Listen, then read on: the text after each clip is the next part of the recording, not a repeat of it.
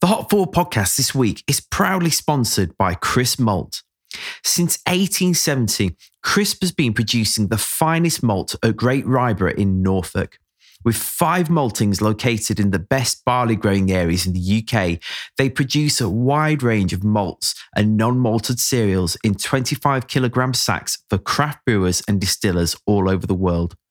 They still work one of the last remaining floor maltings in England and use it to make their pioneering heritage malts.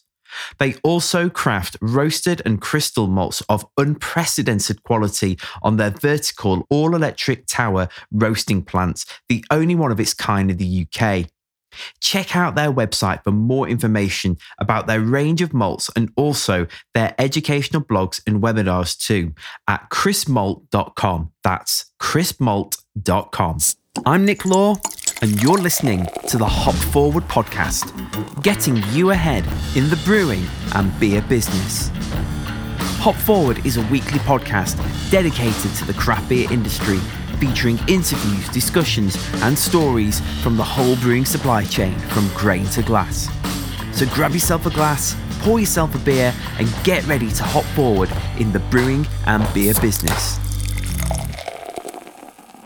Hello, beer buddies, and welcome to another sesh on the Hop Forward podcast. The last sesh of this season. This is like when you go to a beer festival and you've got an all day ticket and they've broken the event down into an afternoon session and an evening session. And there's a little break in between for the bar staff and the brewers to have something to eat and a bit of a chill. And you get turfed out during that bit. That's what this is like because Hop Forward isn't going away. It's just going to have a little bit of a rest over the summer while I go on holiday, travel to London. London, I haven't been to London for a while. And generally just try and catch up with work and life and everything. So that's what's happening. Now I've saved the best until last. And I say the best, and I've, I've been sitting on this for a while because I'm going to play you a little clip first. And I don't know why I recorded it, but I just felt at the time that I should get my phone out and document what was happening.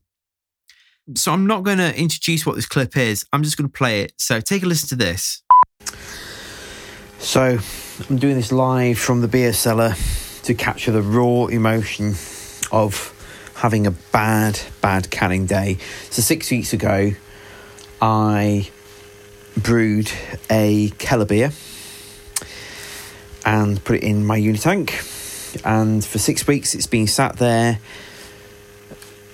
conditioning, maturing, and generally tasting awesome. So, I've got a, a bit here. And it does taste really good. Issue I've got is that I think it's overcarbonated. So the canning setup I've got is fairly new to me. I've done a few beers through it before. And although I had some fobbing issues, they were short lived and I managed to, despite losing about 10 litres of beer on a one barrel setup, salvage the beer. But this one, I've, you know, I went in today feeling really positive.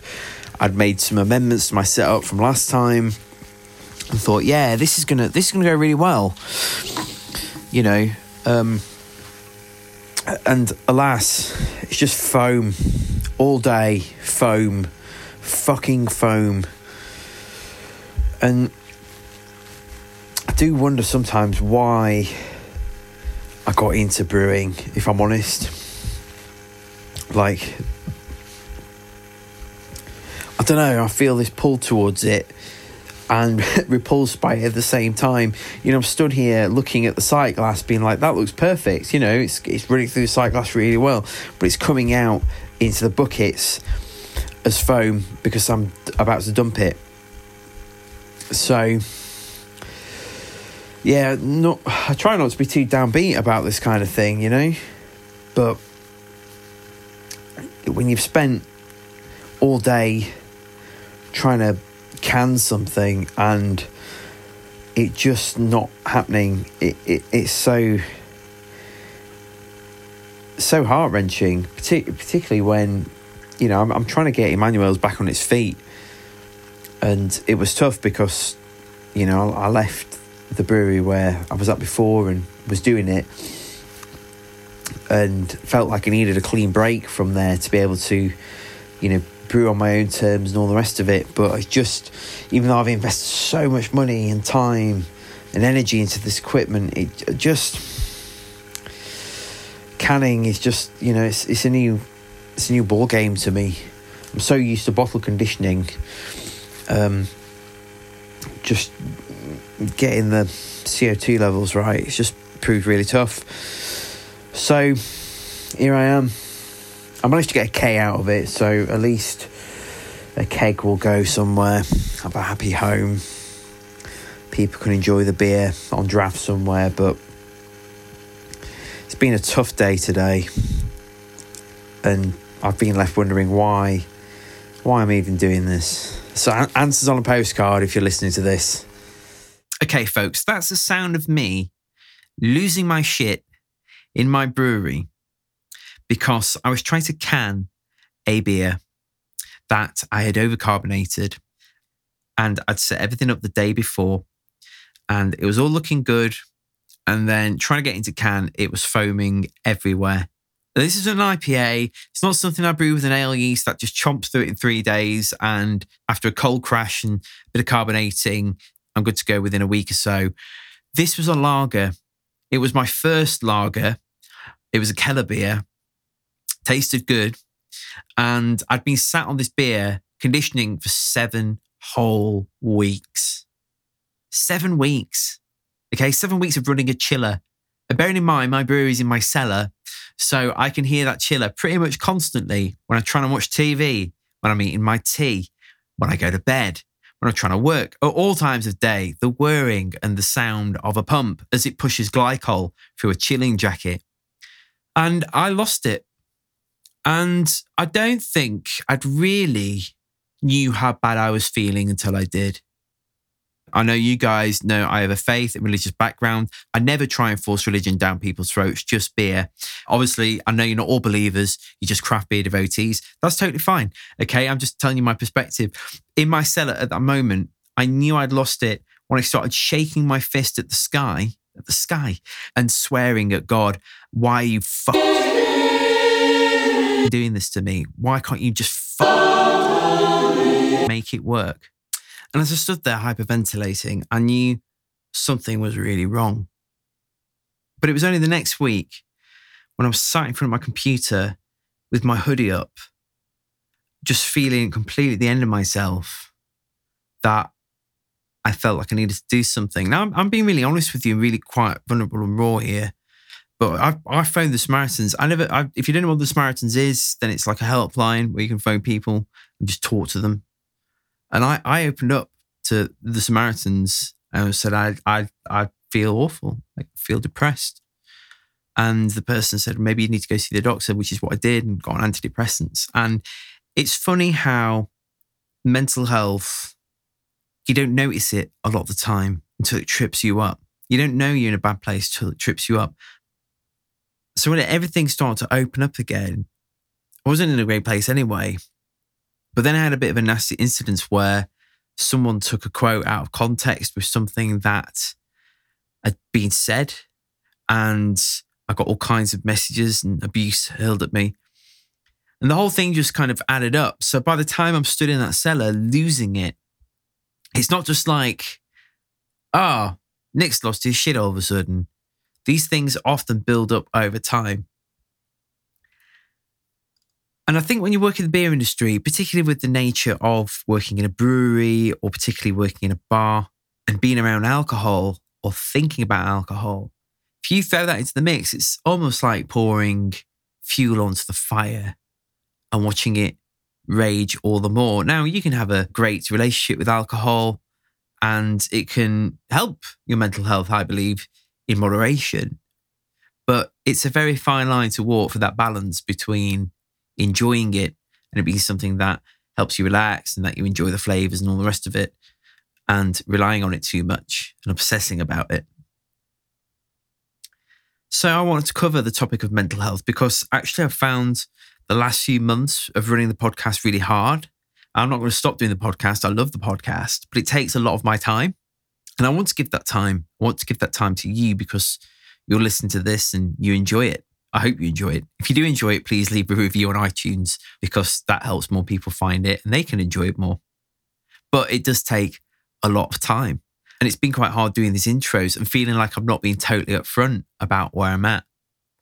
I'm in a better place now. I'm on antidepressants. I'm in a better place now that I'm on the waiting list to have CBT, which is cognitive behavior therapy. I've seen a counselor before several times in the past, and that's been really helpful. And you've got to do what you've got to do to make your life a healthier place. So I'm, I'm taking a break from the podcast over August. So I just have a bit of a fallow season so I can just rest for a while and recalibrate myself.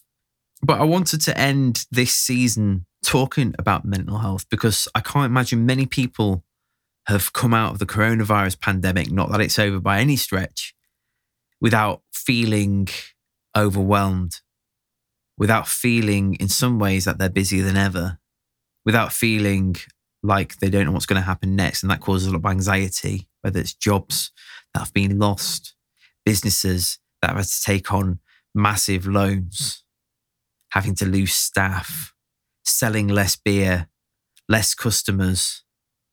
It's been tough. It's been tough on everyone. And it's little wonder why people are angry. Yeah, I lost my shit in the cellar, but I remember going for a run last April and a man losing it at me because he felt like I was running on the wrong side of the road. I was trying to give a family some space, social distancing. And the only place I could run was on the same side as the bike. And he just started yelling at me about me being on that side of the road. I don't even think it was about me being on that side of the road. You've got to ask the question what's the thing behind the thing here?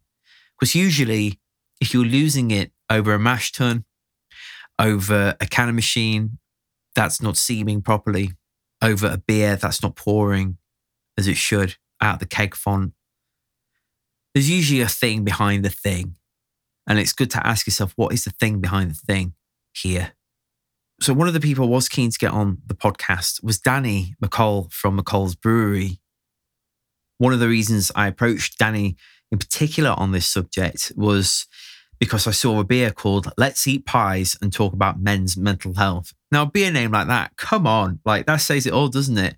Plus, it's a black and white pepper bitter, which sounds super interesting. But 10p from every can of that beer is donated to the Men's Pie Club, which opens once a week for local guys in Newcastle upon Tyne.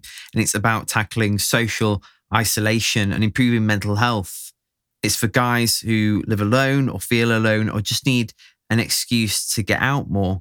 Because let's face it, we all need to talk, don't we? So I reached out to Danny to ask if he wants to come on the podcast to talk about mental health, to which he said, Count me in. So we talk about everything from having coping mechanisms in place and the importance of talking and what it's like working in craft beer and struggling with mental health and that being an ongoing battle. Normally, when I do these podcasts, I have a whole bunch of questions lined up, but somehow it didn't feel appropriate to write those out today and do it as an interview type thing. I just want to chat openly with a newfound friend about the struggles of mental health and share experiences. Hopefully, you'll get something out of this. If you struggle with mental health, then there are a few things you can do to help yourself, firstly, I would suggest going to see your doctor and getting professional medical advice. If you need to talk to someone, the Drinks Trust are there to help people in the alcohol industry, someone to talk to. The lines are always open. Do what I did and talk to the Samaritans, really helpful. Again, just to talk to somebody. And get counseling, whether that's state funded or private, if you can afford it having a counselor is massively helpful when you're working through your issues. Even if you don't think you have issues, it's great to talk to a counselor because actually, I think deep down we all have stuff going on. And it's, it can be like getting an MOT for your car, for your brain and your well being and your mental health. So, again, before we dive into this week's episode, we'll do the necessary blurb. As like last week, doesn't quite feel fitting to do a little joke, run into that. Um, but I just want to say thanks for tuning in to this season of the Hop Forward podcast. Like I said, I'm going to take a break over August, but we'll be back in September with episodes from Wild Goose about canning, from Crisp Malting Group about heritage malts, and a whole bunch of other guests from across the world of beer. I hope you have a fantastic summer. I really hope you enjoy this episode. And if you do like the podcast or you've only just discovered it, please subscribe. Please leave a review on iTunes, it helps massively. And for the time being, cheers. And here's all the usual necessary blurb. The Hop Forward podcast this week is proudly sponsored by Crisp Malt. Since 1870, Crisp has been producing the finest malt at Great Ryborough in Norfolk. With five maltings located in the best barley growing areas in the UK, they produce a wide range of malts and non malted cereals in 25 kilogram sacks for craft brewers and distillers all over the world. They still work one of the last remaining floor maltings in England and use it to make their pioneering heritage malts. They also craft roasted and crystal malts of unprecedented quality on their vertical all electric tower roasting plants, the only one of its kind in the UK. Check out their website for more information about their range of malts and also their educational blogs and webinars too at crispmalt.com. That's crispmalt.com. For now, grab a beer and let's crack open today's discussion. Today on the Hop Forward podcast, I'm joined by Danny McColl of McColl's Brewery in Sunderland. Am I? I'm in the right direction, right? No, no, no, oh, no, no. That's epic fail. No. Where are out, you? Out of the whole of the northeast, probably Sunderland's the worst place to plumb for. oh no, um, I'm I'm going to leave that in. Okay, so uh, let's let's, yeah. let's try let's try that again. So I'm joined by Danny McColl from McColl's Brewery, which is based in Evenwood, just south of Bishop Auckland, County Durham. There you go. yeah. I'm surprised you didn't hang up at that. it's a classic, classic yeah. one. Like it. It's a little bit like if people say to me from Barnsley, like, no, I'm from Sheffield. You know. Right. Do you know uh, what? That was really interesting. I wouldn't have a clue about that intricacy down in your area. Right. it's yeah, I haven't got a clue. Yeah. To be fair, they are fairly close, and to be fair to people that might say I'm from Barnsley, I did go to Barnsley College and lived in a township of the north of Sheffield, which is right on the edge of Barnsley. So it could be argued either way. So yeah, man. I mean, um, I'd love to know uh, a little bit about you and your brewery and how you set that up. So um, yeah, just feel free to to launch in. The first kind of instance of a brewing happened not long after meeting my wife back in 2004 so a long time ago, kind of. Before then, I was just John Smith's, Carling, Guinness, nothing fresh. I didn't know anything was on the horizon. Didn't know craft beer was really a thing. Uh, then meeting my wife, she's just got a much better appreciation of like the creative things in life. Like mm. she's she is an artist, but then like food and drink just exploded kind of when I met her. Uh, her and her dad are massive Belgian beer fans. So literally meeting her within six months, I think I was maybe even in in in the north of France on holiday with them, just going like, "What? This, this is co- like a completely different world of beer." It, it, it even developed into like cask ale. Like in in pubs, I would never have touched cask ale, and she kind of brought that in to my kind of repertoire and my tasting and stuff. Uh, but then she bought us a homebrew kit, and we'd only been together four months. So Christmas 2004, it's kind of like just forced into a bit of home brewing. kind of a general routine for brewers a lot of the time. Yep. So kind of just tinkered away for eight years, doing a multitude of different jobs. Um, and then actually just approached a brewery for a for a job in, I think it was 2011, 2012.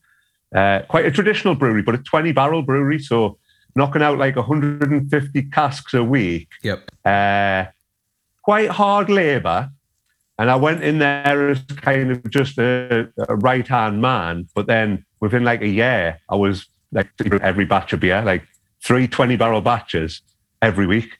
Like it was just crazy.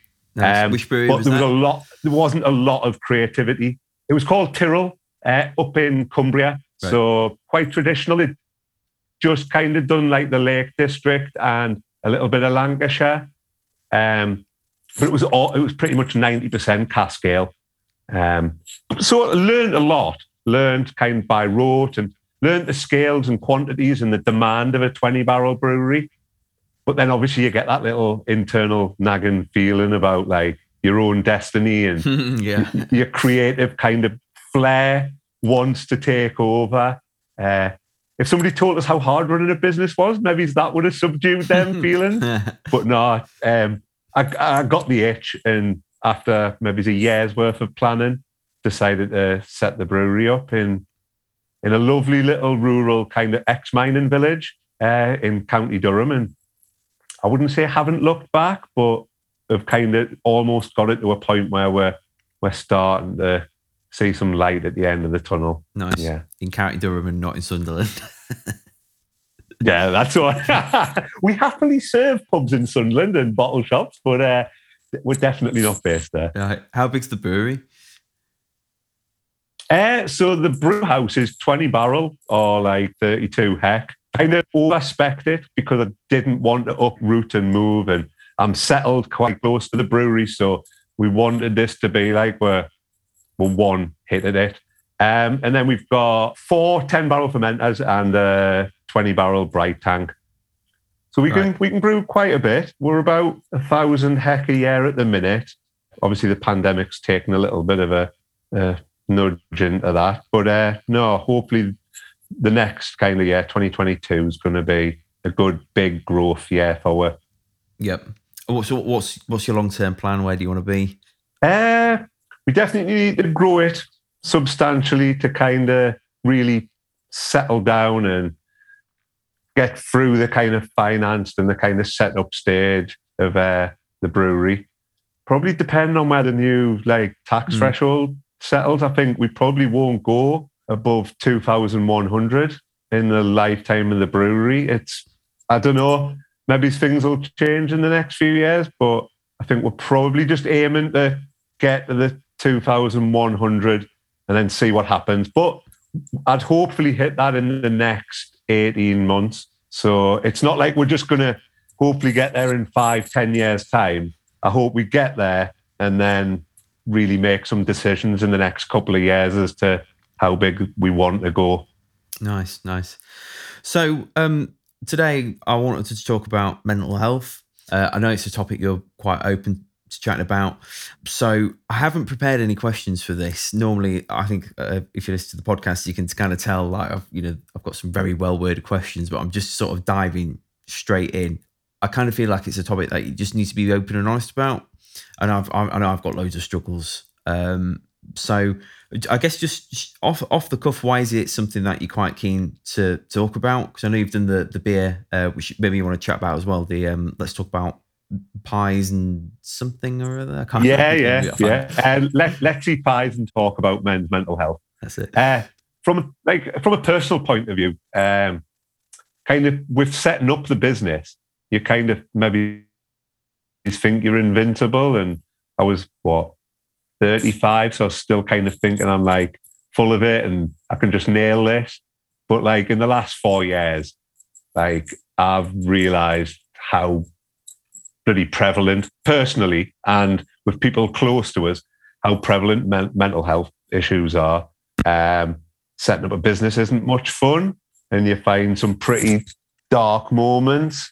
Um, but you you realize like you're not the only one, and it's actually like other family members or other close friends, um, and sometimes it's not even like they're it's a topic of conversation all of the time, but you can kind of start to see the signals and like the the warning signs in other people, and I've definitely started to talk about it a little bit more.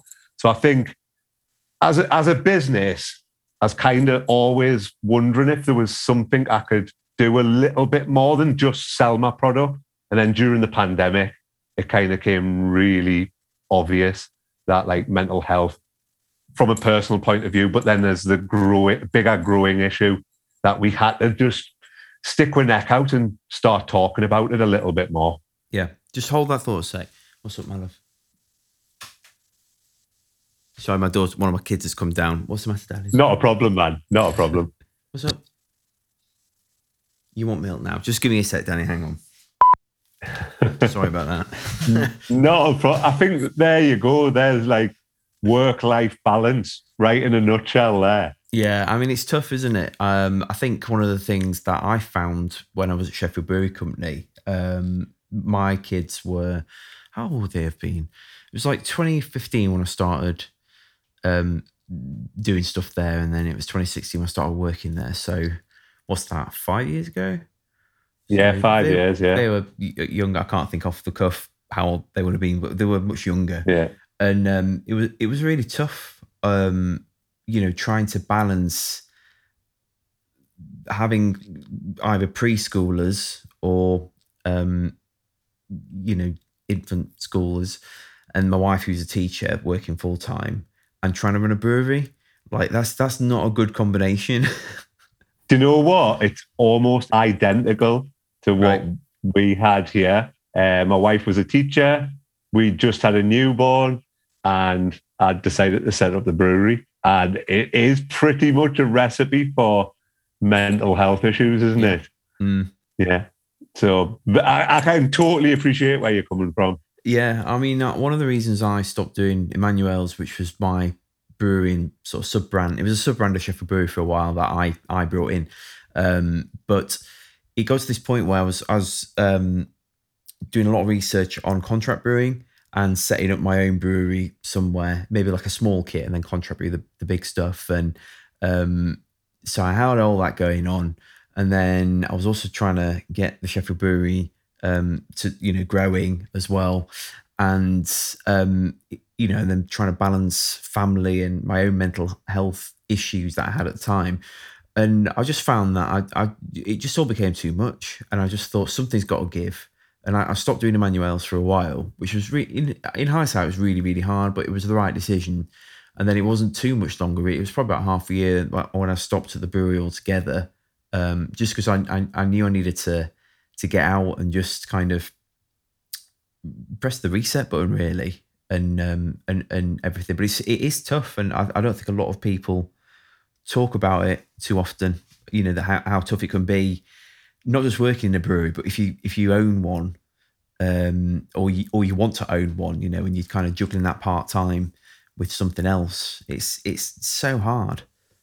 It it really is, and I don't think a lot. I think a lot of people think that it's a hell of a lot of fun, and it's just like almost like just creative kind of. It's just beer at the end of the day, Hmm. but actually, it, it's so close to the people's hearts who set the businesses up that you kind of just get fully engrossed in it, almost like over the top, and that it does. It just takes over pretty much, doesn't it? yeah yeah totally i mean how did you manage that transition yourself from like kind of working at a brewery to setting one up. yeah yeah and now kids and all the rest of it I think definitely in the early days, I was just like, oh, just smash this out the park. I'll do 16 hour days. I'll come home. I'll sit in front of the laptop. Bosh. Yeah, not a problem. Not a problem. And then uh, probably, it would have probably been about two years ago when it was just like, uh, my little one would have been about five, four, five. Um, my wife just she's got her own business, so she's in pretty much exactly the same boat, but just from a different uh, business point of view. And you, you do. I didn't realize any warning signs whatsoever, and it's just like you're just running yourself into the ground physically. And I think that's probably the first thing.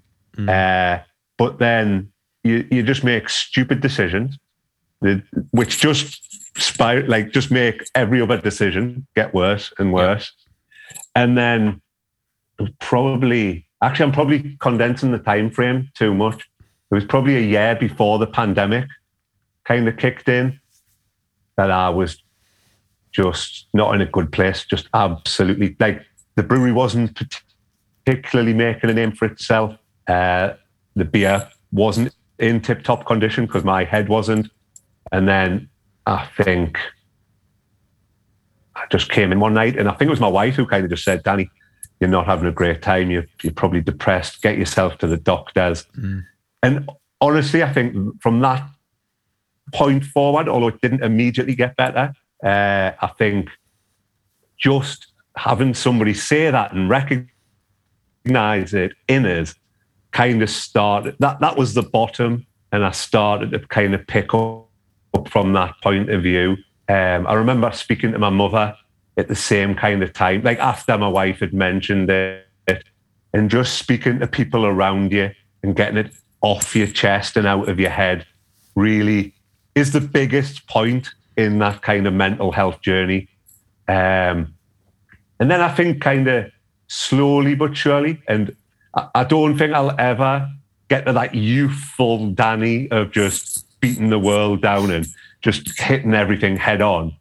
I think you do start to just deal with it, cope with it, and kind of realize when things aren't so good and to kind of force yourself into kind of balancing your, your work and your life.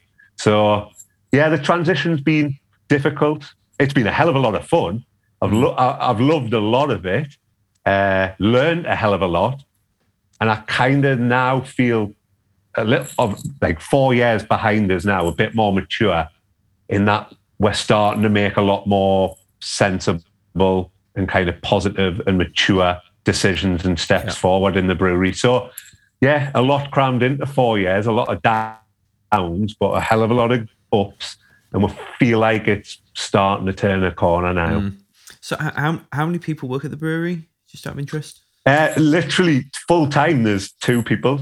Right. So there's me and a head brewer. Uh, during the pandemic, it was just me. Right. So I just stripped it right back. We've been up to four people in the past, uh, but now it's just me, my head brewer, so two full time members of staff. Uh, and then there's a good part time member of staff who works at the tap room and helps out on like cannon days and stuff. Uh, so there's three at the minute, but we are literally just hiring a salesperson, right. full time salesperson at the minute. So that's another decision. But we also like one of them maturer kind of decisions is we've outsourced all of our kind of marketing and social media to a really good freelancer. So that's so I've started to kind of slowly delegate and kind of remove my workload. Our accountants do all the bookkeeping now. That used to be me for three years. So I've taken quite a lot of the work workload away from us without physically bringing in people into the business. Yeah. Have you? I guess two questions off the back of that. Have you found um, that delegation's made a, a big positive impact on your mental health?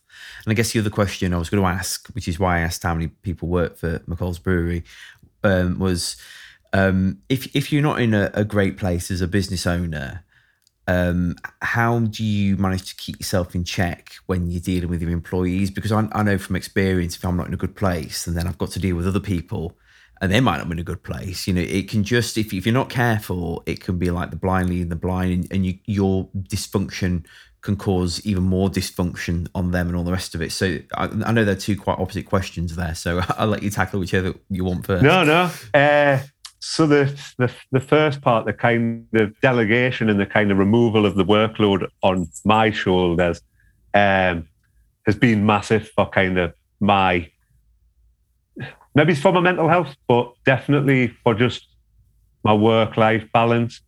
I find now, and I don't know if this will be a surprise to people who don't have their own businesses, but I can probably switch off at maybe nine o'clock at night now.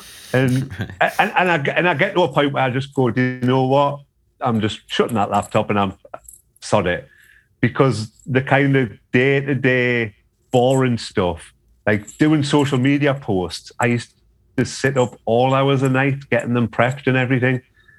That that's a, that's a full time job, and somebody yeah. taking that offers has really eased the burden. So if somebody's in a position and listening to this and thinking, right, how where can I spend money or how can I just give myself a breather? Getting them them really important but almost dull from my point of view, view jobs off your workload is mega. So yeah. delegate and delegate and delegate. Uh, and then the my mental health and the effect on my employers. Uh, at the time, you you just think you're you're doing the right thing. I don't know. Maybe it's no. Looking back now, I was yeah made poor decisions in regards to kind of not how I treat my employees because I think uh, I kind of work with them quite well, but I think my expectations and say if sales weren't going well or the beer wasn't in tip top condition, yeah, you, you don't make the right decisions and you just kind of you start to panic and that kind of leads that just snowballs into stupider decisions like packaging beers that aren't good or dropping prices and trying to push sales a little bit in the wrong directions. Mm. So honestly, just trying to delegate and step away from the business and make right decisions. Uh, I'll just skip back a little bit actually to the kind of effective mental health and how I like kind of look towards employees now is that we've actually introduced a mental health policy within like what, what employees contracts now. Obviously, there's only one person signed that today, but the whole point was that they were fully aware that it was a topic not to be kind of brushed over or swept under the carpet. That if I was feeling shit or they were feeling shit, that yeah, it's it's a in in in our brewery, it's hundred percent male atmosphere, but that's not a reason not to talk about it. And whoever mm. comes into the brewery in the future, it doesn't matter. It'll always be an open topic of conversation. Uh, and it already actually has been with my new brewer, uh, not him personally, but other people that he knows. And it's just been really important to just go, do you know what? Sod what we've got going in the brewery. Let's just talk about where we're at. And yeah. It just makes for a really positive, mature, critical kind of environment. So can it can it uh, recommend getting it out in the open with your your employees and in the workspace in general highly enough. Yeah. I guess, and this is going to sound a little bit like um, management speak, um, but it's a little bit like that story of the um, the golden goose and laying the golden eggs. You know, if you take care of the golden goose, um, then it'll lay the golden eggs. But if you don't, you know, you expect those golden eggs, then the, the eggs will dry up sooner or later. And uh, yeah, it's a it's a false economy. It totally. I wish. I wish somebody had kind of just rattled us about four years ago and just said, "Do you know what? Take a week out of the business. Like, get your priorities together. Think what's going around in your head, and then start afresh from there." Um, yeah, it's it is if you don't focus on treating people with like compassion and like kind of understanding that they have their own problems in their own life. If you don't incorporate that into your business and your work and ethic, then it, it does just spiral and you, you're not looking after the people who are going to like help the business grow and develop and everybody have a good time. So totally highly recommend looking after that golden egg. Mm. I think one of the problems with something like capitalism is that it's so profit driven and growth driven that it comes at the expense of people. Whereas there's, there's definitely been a shift over the last, I don't know, four or five years um, to a more holistic approach to a work atmosphere. And it's, I mean, it's rather telling. Um, as I, I was recording the intro to this episode earlier today, um, and I referenced um, that the most two listened to episodes of the Hop Forward podcast, uh, number one is the episode I did on mental health, Paul Jones from Cloudwater. And then number two is all about uh, biofilm and cleaning a brewery. that just tells you two two things about brewers right there: hundred percent issues and cleaning. Hundred percent, yeah. I, I think I, that's probably for anybody listening who's wanting to get into either owning their own brewery or just working in a brewery, them two podcasts would probably be essential listening because it's almost where the crux of the whole industry is cleaning and how your workspace and how your head fits within the work life balance of brewing. Yeah. Yeah. Yeah, I, I, mean, I definitely think there's something to be said for, um, particularly the, the, role of a brewer in a brewery, not just for brewing the beer, but like the, the cleaning and stuff. And I, I know it can be a little bit laborious, but there's something very that kind of manual labor. There is something actually very therapeutic about that, uh, particularly when it comes to um, your mental state. Because I, yeah. I know that um, actually that the happiest days I had um, well, even now when I'm I'm brewing, you know, the happiest days I have are when I'm like brewing something or canning something, doing physical something physical. That physical action is just is really good for your mental health. Do you know what? I, I think I'd like echo that hundred percent.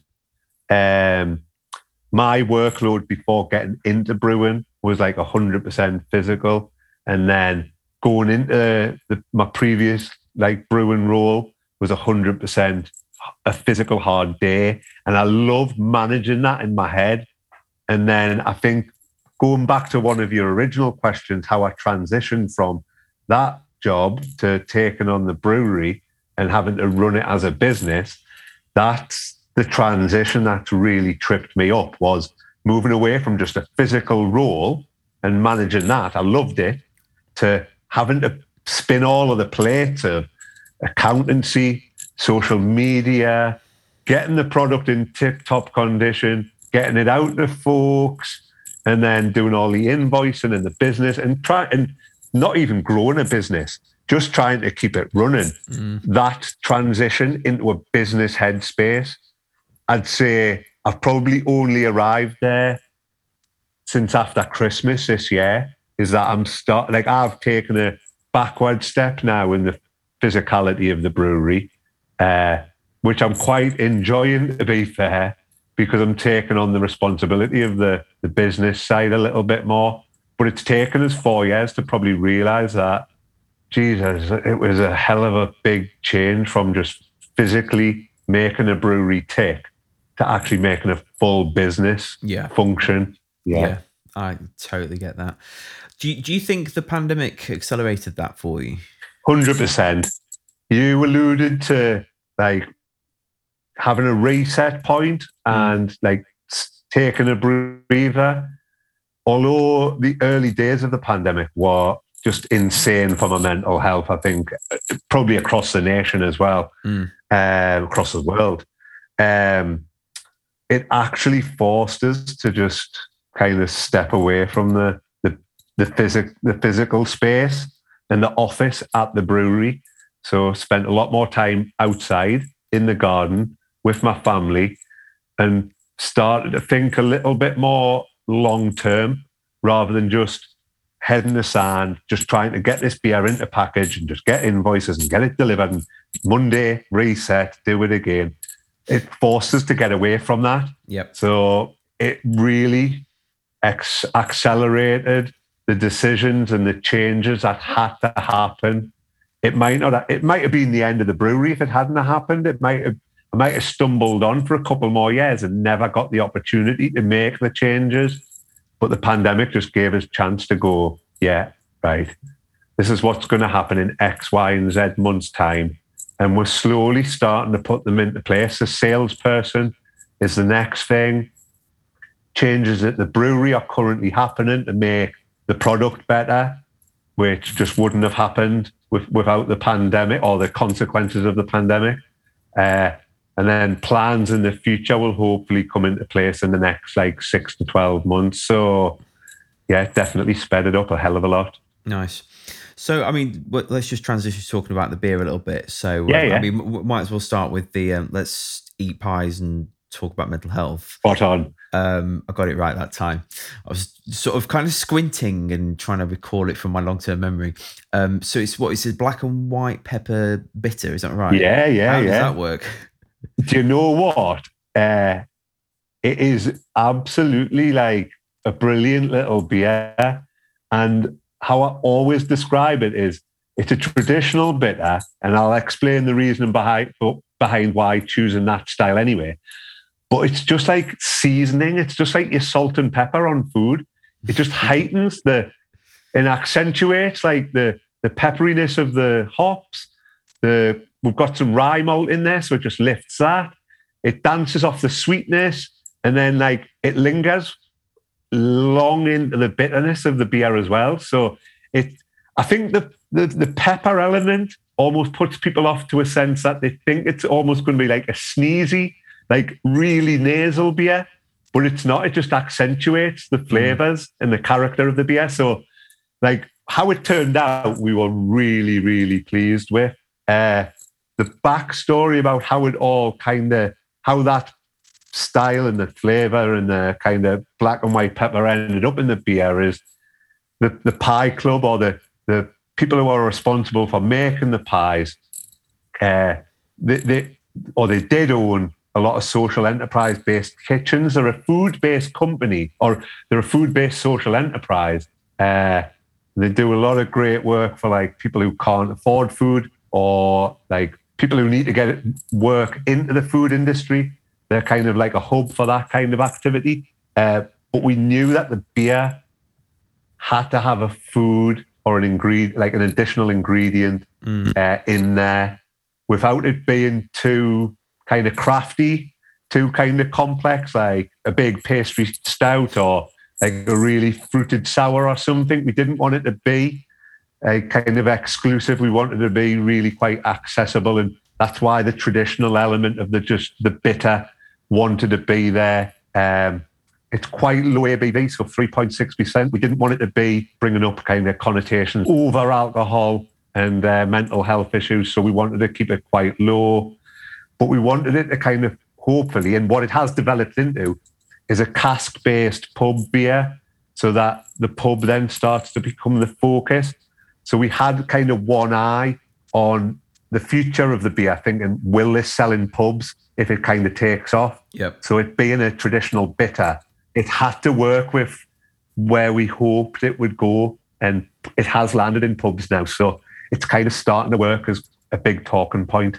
Fantastic. I remember um, there was a brewery in Chesterfield. I think they were called Spire Brewery they don't exist anymore. But um, yeah. I remember years ago they did a. Um, it was called Sergeant Peppercorn Stout, and that, and, and um, you know for for a pepper stout, it, uh, yeah, just like you described, it wasn't like crazy, you know, getting a mouthful of peppercorns and chewing them, but it it was it just brought this dynamic that I've not tasted in a beer since. So weirdly, um, about two months before the concept of the beer came, uh, we bought my father-in-law a, a, private kind of tasting session with Roger Protz over Christmas. Oh, nice! So his Christmas present was uh, Bateman's Brewery. Uh, I think Adnams were involved and Roger Protz, and they'd done tastings of. They got like a full case of beer, all the participants, and uh, they randomly got talking about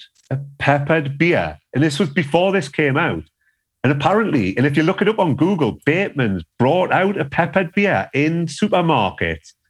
It's ultra craft this yeah. with a pe- with a sachet of pepper attached to the bottle that you added to nice. the beer. And apparently, it was stunning. Uh, they were they were talking about it all night on the on the like tasting session. So once I heard about that, I was just like, this beer has got to happen. Uh, and it kind of inspired me to take it and like to make it happen. So nice. it all fell into place. Yeah, well, there's nothing new under the sun, you know. Uh, there isn't. Everything's there isn't. done somewhere, no. somewhere. So totally. Um, yeah, and um, the the other um, beer that I've noted of, of interest is the is it a beetroot de garde? Is that right? Yeah, yeah, yeah. I mean, that's uh, that sounds crazy. Do you know what? It is, both like the idea is crazy, and I think the concept for people to get into it is like a bit insane. But actually, it works 100% as a beer. And like we it's the third season that we've brewed it now. So it's like a, a spring seasonal. Mm. And we wouldn't brew it again if it didn't work or if it wasn't like, if it didn't get the uptake.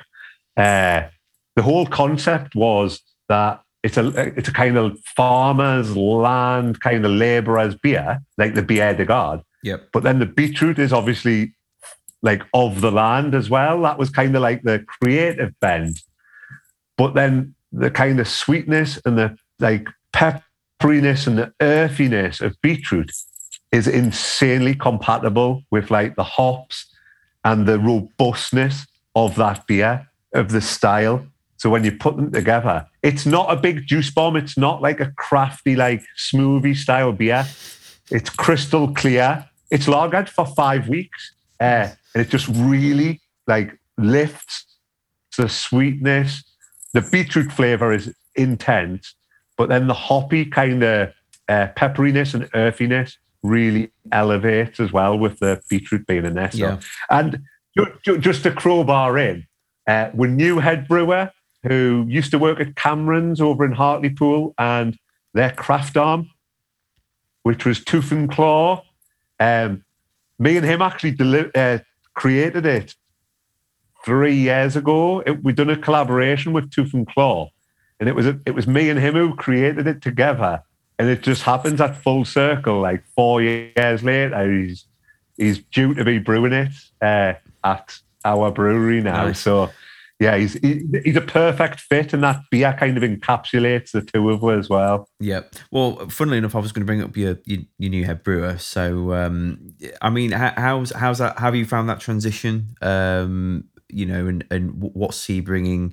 It's obviously a bunch of experience by the sounds of it, but like, uh, you know, what, what's it like, sort of relinquishing that control to somebody else to brew the beer for Absolutely, honestly, it's it's brilliant. Uh, we were talking about this uh, on Monday. He was like, "How are you coping with me? Just like doing everything." I'm like, "Sigh, I'm loving it." I, I thought I'd maybe be very anxious about that's my baby and that's how you do it. And I'm like, no, this is a new chapter. How he approaches brewing, how he deals with like following the BF through right through to packaging, like from like early doors design of beers right through to their dispense. He's such a well versed, mature individual Mm. that relinquishing any kind of like father kind of uh, tendencies towards my beer have been so easy. It's been so easy to let go. And to be fair, every day is still a massive like deliberation with where the beers are at, where the beers are going, what we're brewing, the direction of the brewery and the beers that are coming out and what McColl stands for. He totally gets that. So the conversation on a day-to-day basis is still very intense and very criti- critical, but he's 100% the right person to be having it with. So it's it it is it's he's a breath of fresh air and it's a totally new chapter for her.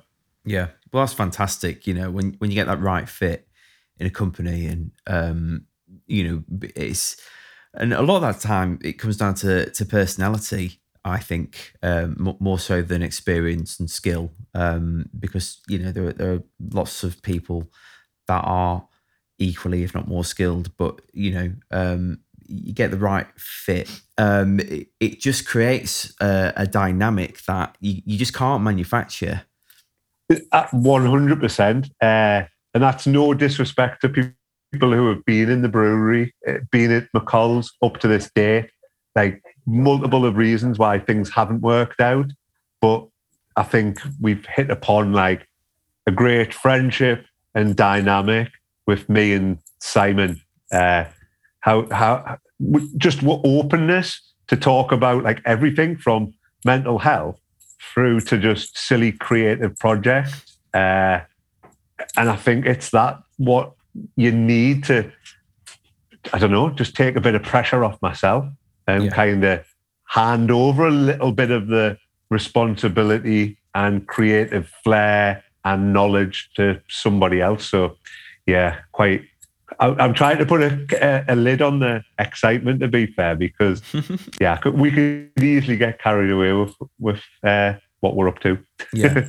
So, just again, swinging it back towards conversations about mental health. Um, what uh, what would you say are some? I don't want to say tips, but like some advice. I don't know, um, some insights, nuggets of wisdom, whatever you want to call Yeah, it. But yeah. um, as a, as a business owner, like, um, what advice would you give to anyone out there listening um, to to this podcast about uh, dealing with employees and their their mental health rather than your own, um, and any issues that may arise. Just because obviously we're seeing on social media, this is slightly different, but you know we've seen a lot about um, bullying and toxicity in the workplace, and um, you know you, you, can see how tragic and how traumatic it can be for somebody. Um, you know, you know, from a long term perspective, um, on mental health point of view, if um, as a business owner or a manager or whatever, um, you don't deal with people compassionately or kindly. Yeah, so, yeah. I mean, what what advice and wisdom would you give to anyone listening to this who might be in that position where they've got an employee or employees that are struggling mentally, um, but maybe don't have the the knowledge or even the people skills naturally embedded in them to deal with that properly? Yeah, I think on a professional level, I'd probably highly recommend getting like a really good contract in place. Whether that has a mental health policy in it or not, I think just to kind of draw the not draw the boundaries, but just kind of the expectations and what's allowed and what's not allowed to happen within a, a business, the, your business framework. Uh, and then it just kind of clarifies everything. And then hopefully it doesn't create situations where really difficult situations within the business start to develop. Uh, but beyond that, I'd say make mental health really just an open and honest conversation. I suppose it's really difficult for people, especially if they haven't maybe witnessed it or gone through it themselves, mm. to see it as a potential problem. Uh, so if it hasn't happened to anybody, I would I would just put it front and center of how you work and how you communicate with employees. I think thinking that it won't happen at some point in your business life, either personally or with employees, is just kind of denying the inevitable. So I think just uh, offering that like base level compassion as a bare minimum of just asking how people are, how they're feeling, uh, it, rather than just being 100% demanding all of the time. I think just showing that there's a conversation to be had with your employees is essential. Uh, I know it probably happens after like a weekend or how how you doing, what you've been up to. But I think as an employee, if you start to see like little warning signs, I think you just need to you need to force yourself to broach the subject and just ask how people are coping. Yeah. I think you hit the nail on the head there about um, you know, if you've been through mental health issues yourself, you're more inclined to be empathetic and understanding than yeah, if you have Yeah. Um, so it, you know it can be quite tough if you haven't been through something to understand what somebody else is going through. But it's it's only when you experience it yourself, you're like, oh yeah, I, I know how that feels. Just backtracking, uh, like what I was meaning about the like getting a good contract in place. I think, especially within the brewing industry, you hear nightmares, and I've been party to it when I was an empl- when I was employed you work above and beyond the hours expected of you mm. for free. And I hated that and I hate it now. So having a black and white contract shouldn't shouldn't fall upon the employed individual to say, right, this is the end of my day. I'm going home now. Because that can be really difficult if they're considered lower down in the pecking order although I don't say it like that. Hmm. uh, it should be on the on the employer to be like, right, it's five o'clock. Your your duty's end now. Get yourself home. If a problem happens, we we we fight in. We make sure the beer's in tip top condition, and we adjust hours or we adjust pay accordingly. But setting them boundaries for your working environment are the like the foundations to not having a poor work life and then developing mental health issues around your work life balance. Yeah. Oh, absolutely. I, one of the things I was when I managed the Sheffield Brewery, one of the things I I was always keen on doing was making sure that people got off on time. Um, Yeah. you know, Hundred percent. You know, I, I was employed to oversee that business, and um, you know, so that it- a, a lot, a lot of the book stopped with me. Um, but but you know, then the owners were were pretty good as well to me. If I needed to get off, they were like, "No, you go. I'll I'll sort it." You know, we own the business, um, and so they they they modelled that pretty well. Um, but I have worked in places before where you were just expect you were just expected to to you know um, to work overtime in, in very much in the same way as like you know we we, we die for Salaman. Yeah. know? and Yeah. um, and you know yeah I've heard, I've heard it in particularly in, in brewing jobs that um, there's that attitude and again I think if um, you know it, it's all coming out in the wash at the moment with um, a company like Brewdog where Yeah. you've got these punks with purpose and you know I'm not sitting on either side of the fence with that because I've not worked for Brewdog I'm not privy to any of that stuff so I'm just, I'm just gonna just anyone listening Yeah. I'm not drawing an opinion on that. I'm just going to let that be, and you can read it online and draw your own opinions. I do have opinions, but I'm not airing them on this podcast. but um, you know, it's when you've got that kind of culture of gr- growth at all costs, then for better or worse, you you tap into it. You know, it's it feel, and I say this from my own experience, having worked elsewhere. That was was pretty much like you're on the bus or you're not on the bus kind of attitude. You know, and if you're not on the bus, you're a body under it. Um, y y when it's going well and you're tapped into the vision, then great. You know, yeah, uh, yeah, I'm on the bus. I'm sold out. I've died for Saruman and all the rest of it. But when you're not on the bus because of like maybe mental health issues or you just you just it's just a job all of a sudden you can be in a position where you feel like somehow you're in the wrong because you're not sold out in the way that the culture there that has been usually has been set by the owner or the leaders of the organization or whatever says and demands that you should do and that's terrible for mental health Yeah. Yeah. It, honestly, 100% again, like echo that. So I think kind of bringing employees into that fold as much as possible. I suppose the bigger the business gets, the more difficult that'll always be.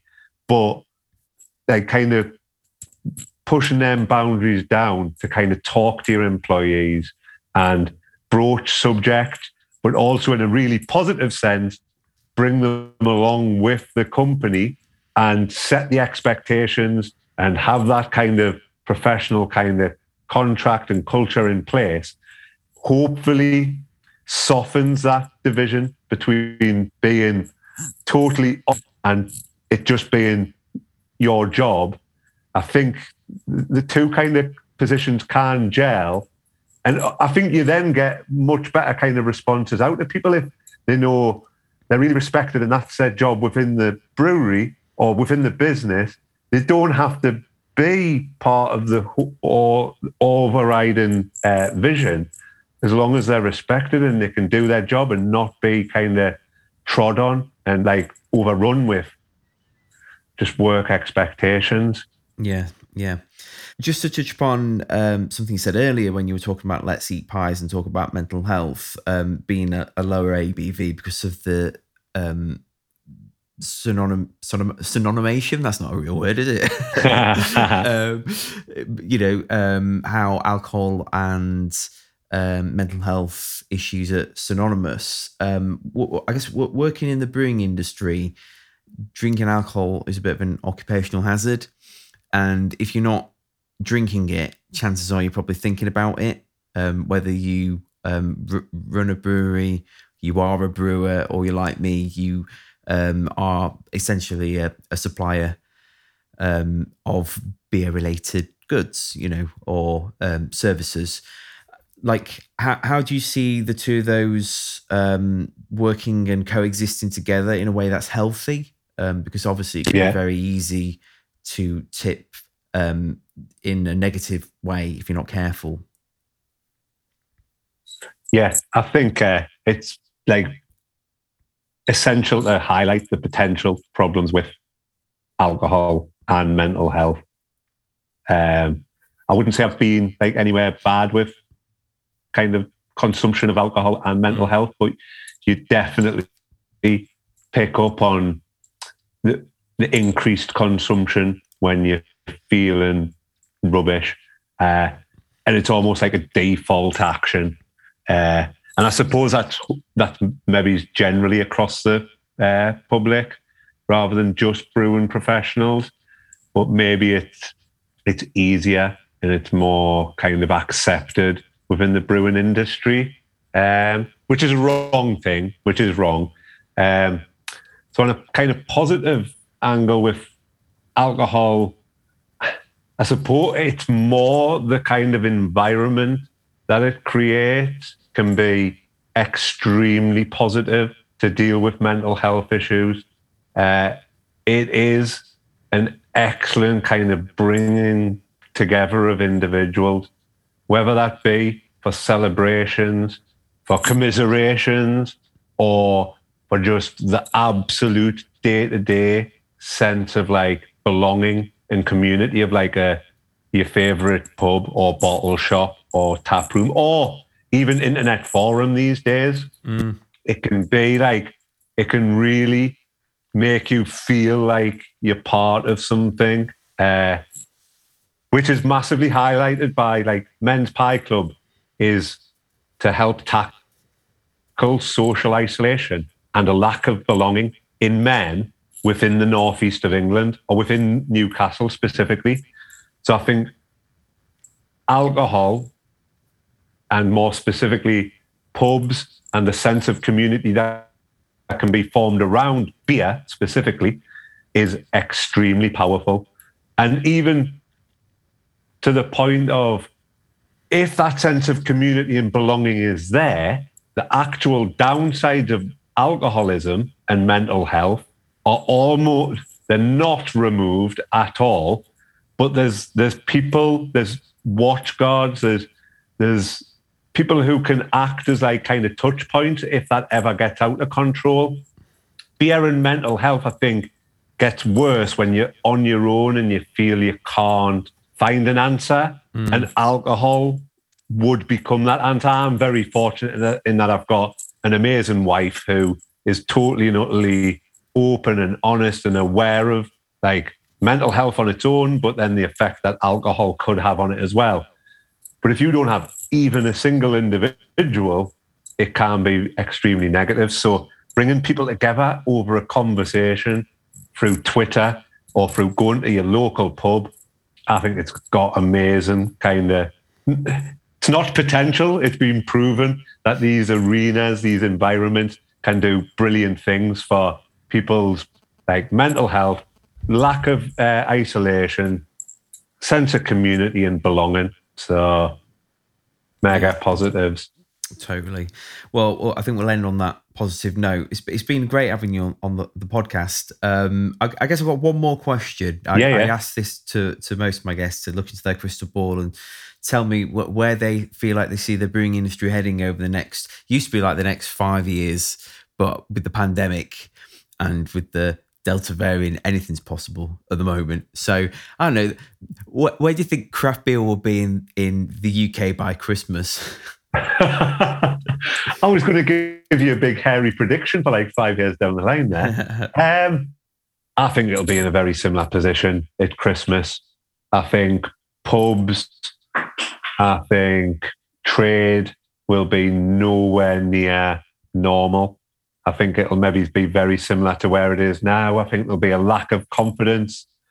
I think the pandemic will still be front and center of everybody's mind. So I think the issues kind of raised in tonight's podcast and the general kind of prevalence of mental health issues will still be, well, they're not going to disappear by Christmas, but they're still going to be soaring uh, within the industry. Um, I think on maybe a more positive note, and maybe a little bit more long term within the industry specifically, I think the quality of beer is already starting to really go up in the right direction. I think a lot of breweries are stepping up to the mark, learning a lot of lessons, but making vast improvement. The amount of high quality breweries and high quality beer getting put out there at the minute is excellent, uh, is on the increase. But I think what's really going to differentiate breweries now, because all of them are going to have brilliant beer, is going to be that genuine sense of purpose and why and what are you doing above and beyond just knocking out Yep. like top class beer. I'll keep on buying your beer and I'll keep on like supporting you. But if there's like X brewery and Y brewery on a bar and they've both got all of them brilliant attributes, I'm going for the one that gives me a bit more purpose and kind of like reason for for supporting them. So I think that's where it's going to go next. Yeah, that topic is a whole other podcast in and of itself. But Yeah. um, yeah, you know, you, you're absolutely spot on. It's um, b- before the the pandemic hits, I got some brochures made for Hop Forward, and the um, the the on the front there was a can that said something like "Brewing great beers just simply won't cut it anymore." Yeah. And when you open it up on the inside, it was like, you know, you can brew great beers, but um, and you can put a snazzy label on it, but um, there are loads of great beers with snazzy labels on them. Yeah. You know, um, what is it that's going to differentiate? Essentially, what's going to differentiate you Yeah. from the next brewery down the road? Because I remember when microbreweries, and we're talking like, you know, early noughties, where you'd go on the website and be like, we make beer with the finest malt and the best hops and all the rest Yeah. of it. It's like, yeah, great. Everyone does. No one's going to put that. Our hops are really skunky and oxidized, and our malt was sort of a bit soggy when it arrived.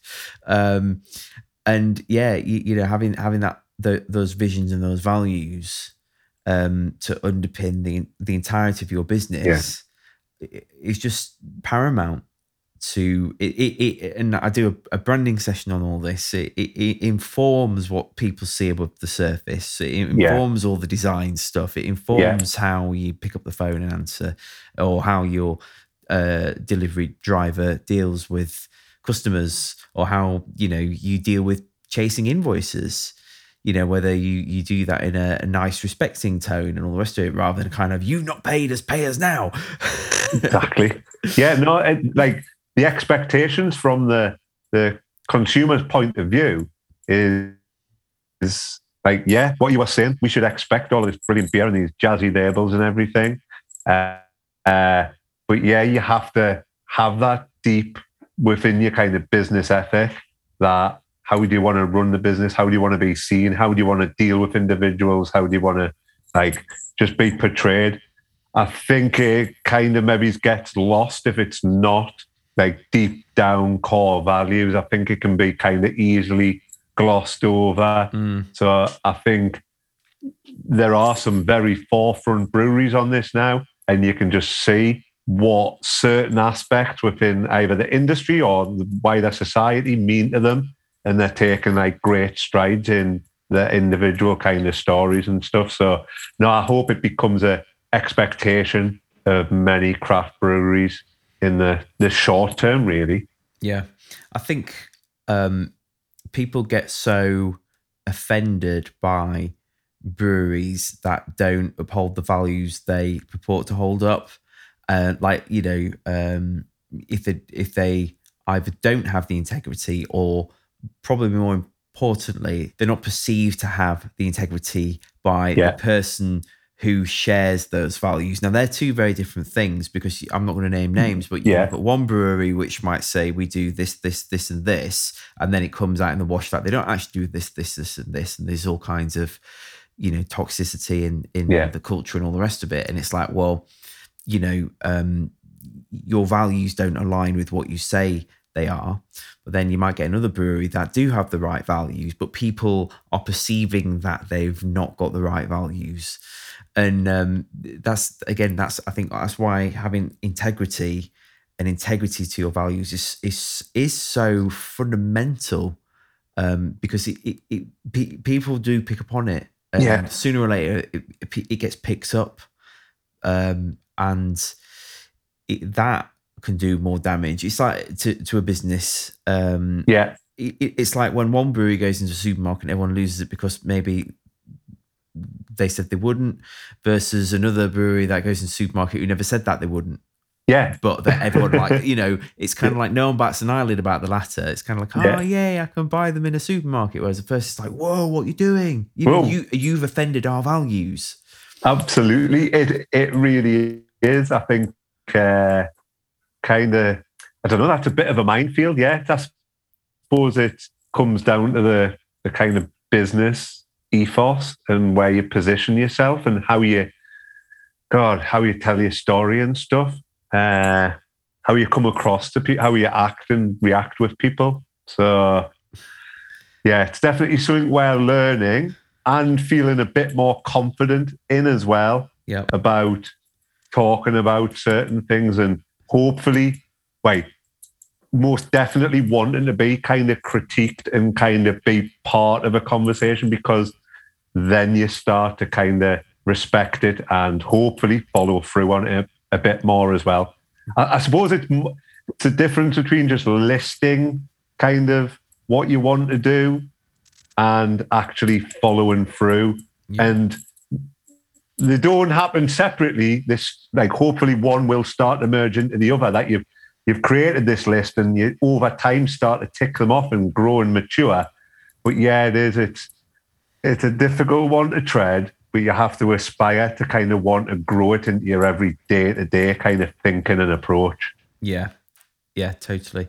Brilliant. Well, it's been great having your show, Danny, and actually get to see you face to face, albeit digitally. Yeah. Um, I know we've had conversations and stuff over the magic of email and stuff before and, and uh, social yeah. media. So, how can people get hold of your beer and uh, just find out more about the brewery? Yeah. So, uh, if we're talking trade, they can obviously get in touch on social media or email, go via the website sign up to a trade mailing list. Honestly, you send a carrier pigeon to the brewery, we'll get you beer. So if you're in trade, don't be shy and get in touch with uh, all of the usual means. If you want to get with beer as like uh, somebody out there, you can get online, mccollsbrewery.co.uk. We've got full and up to date uh, web shop.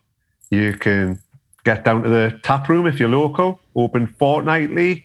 Uh, check out the website or socials, always up to date. Love keeping like things fresh. Uh, obviously, you can uh, check out loads of independent like bottle shops across the country. We try and get beer all over the place. So if we're not in your bottle shop, ask for. Uh, we're really keen and proactive in getting beer out there. So if you're in the northeast, you'll probably find when one of the the many bottle shops. Uh, otherwise, get in touch. I'll I'll sort you out. I, I, I don't like kind of people missing out on getting with beer. So nice. I'll drive round to your house. yeah, I, I, would sort it. all the way down to Land's End in Cornwall. Yeah. no, oh shit! I've just dropped this yeah. in it there. Yeah. And on that bombshell. Yeah. Brilliant. Thank you. Right, can I get three pints of uh, well, it's that time again at the bar for another week of the Hop Forward podcast. Don't forget to subscribe to the show on iTunes, Spotify, and all other good platforms. Be sure to visit hopforward.beer to find out how we can help you get ahead in the brewing and beer business. We make your beer look as good as it tastes, and we help you brew up a better business through branding, marketing, and consultancy. Remember to follow us on social media at Hop Forward Beers. And for another week, cheers.